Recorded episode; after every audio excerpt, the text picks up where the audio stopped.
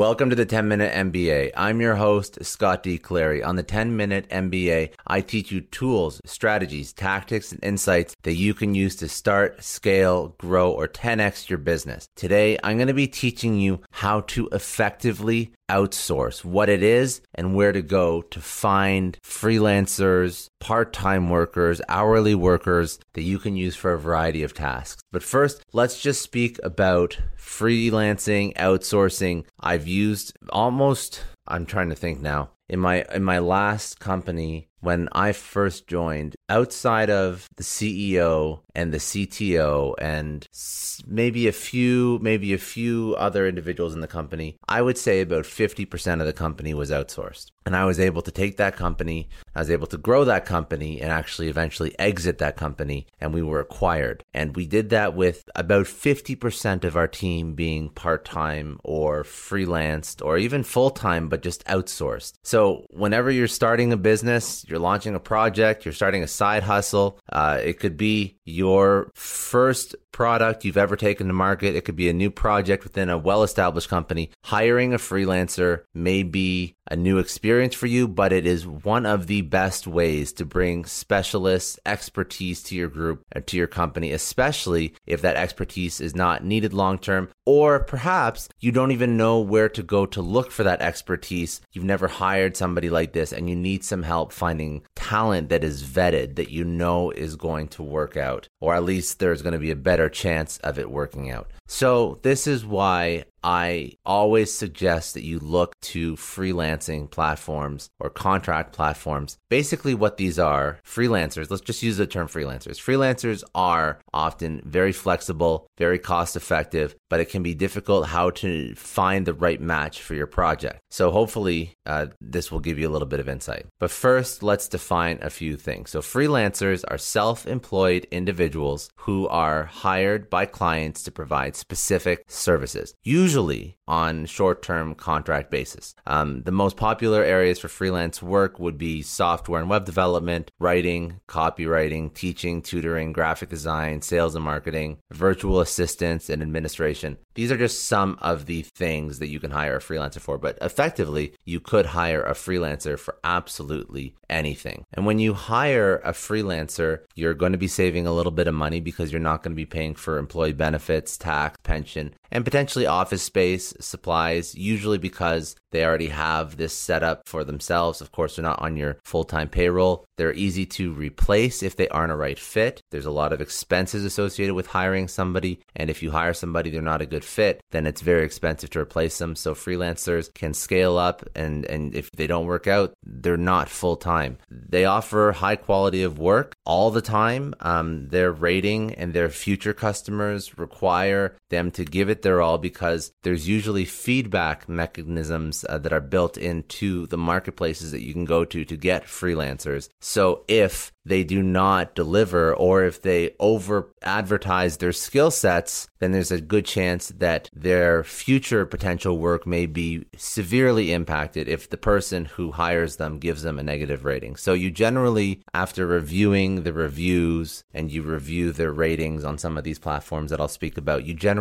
have a good idea of what you're getting yourself into. Another thing is that these freelancers usually are global, meaning that they don't have to come into the office. So you can access the best person for the job regardless of the physical location. Also, you can scale up and scale down, meaning you only hire them when you need them. You aren't paying people all the time regardless of the amount of work.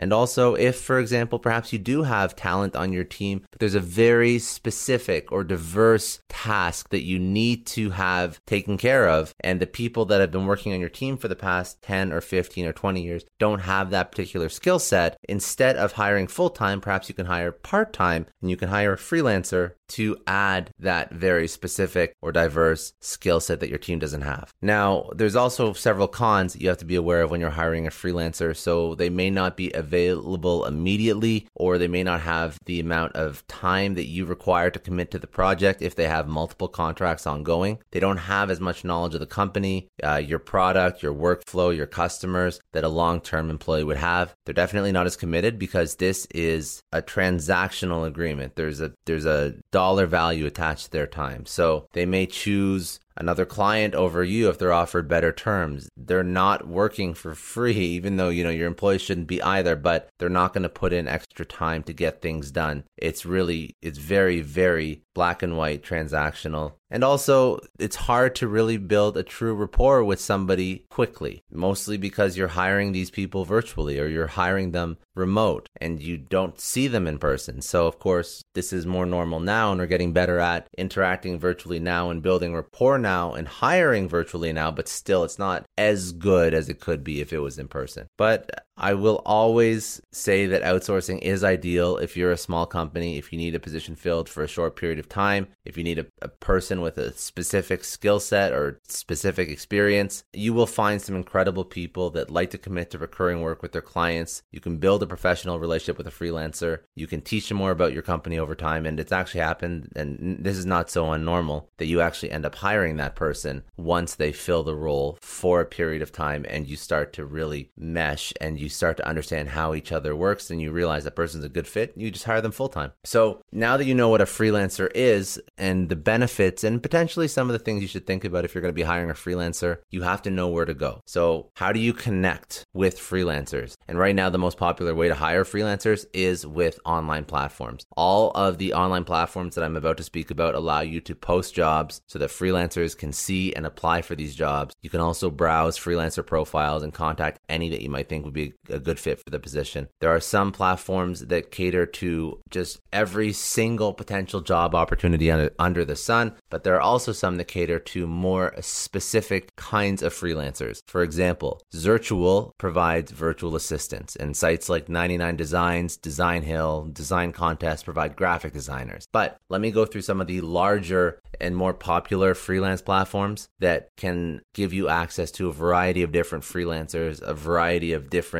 skill sets. Many of these platforms that I'm going to speak about also use escrow, meaning that your client, like you, the client, their money is saved on the site when you start contacting the freelancer, start the contract off, and it's only released when the work is completed. This means that you have an extra added layer of security and you don't have to worry about that trust in somebody screwing you over when you're working with unknown clients because you don't have to worry about the freelancer running off with your money and the freelancer doesn't have to worry about whether or not there's a question mark as to whether you're going to pay them at the end of the job. So it works for both parties. So the most popular, one of the most popular, one that I use personally quite often is Upwork. It is a brand name in freelancing platforms. It has about 1.5 million users and it includes every single job type that a, you could possibly f- look for that a freelancer could be used for. Freelancers are verified by Upwork administration and they're reviewed by every client after completing every single job so you can re- read the reviews before hiring them. When you post a job on Upwork, you can post how much you're willing to pay, the expected amount of the job, the expected time the job will take, the level of experience that you would like the freelancer that you could potentially hire to have, and the money that you pay is put into escrow when the contract begins and is released to the freelancer once you confirm the work is complete and once the freelancer confirms the work is complete. This ensures that both you, the client, and the freelancer are protected. Another site is People Per Hour. People Per Hour is mostly aimed at web projects, but anything can technically be advertised. This means there are some marketing and software developer freelancers on this site, but you will also be able to fill a writing or a graphic design position. Freelancers must pay to use people per hour once they have sent 15 proposals to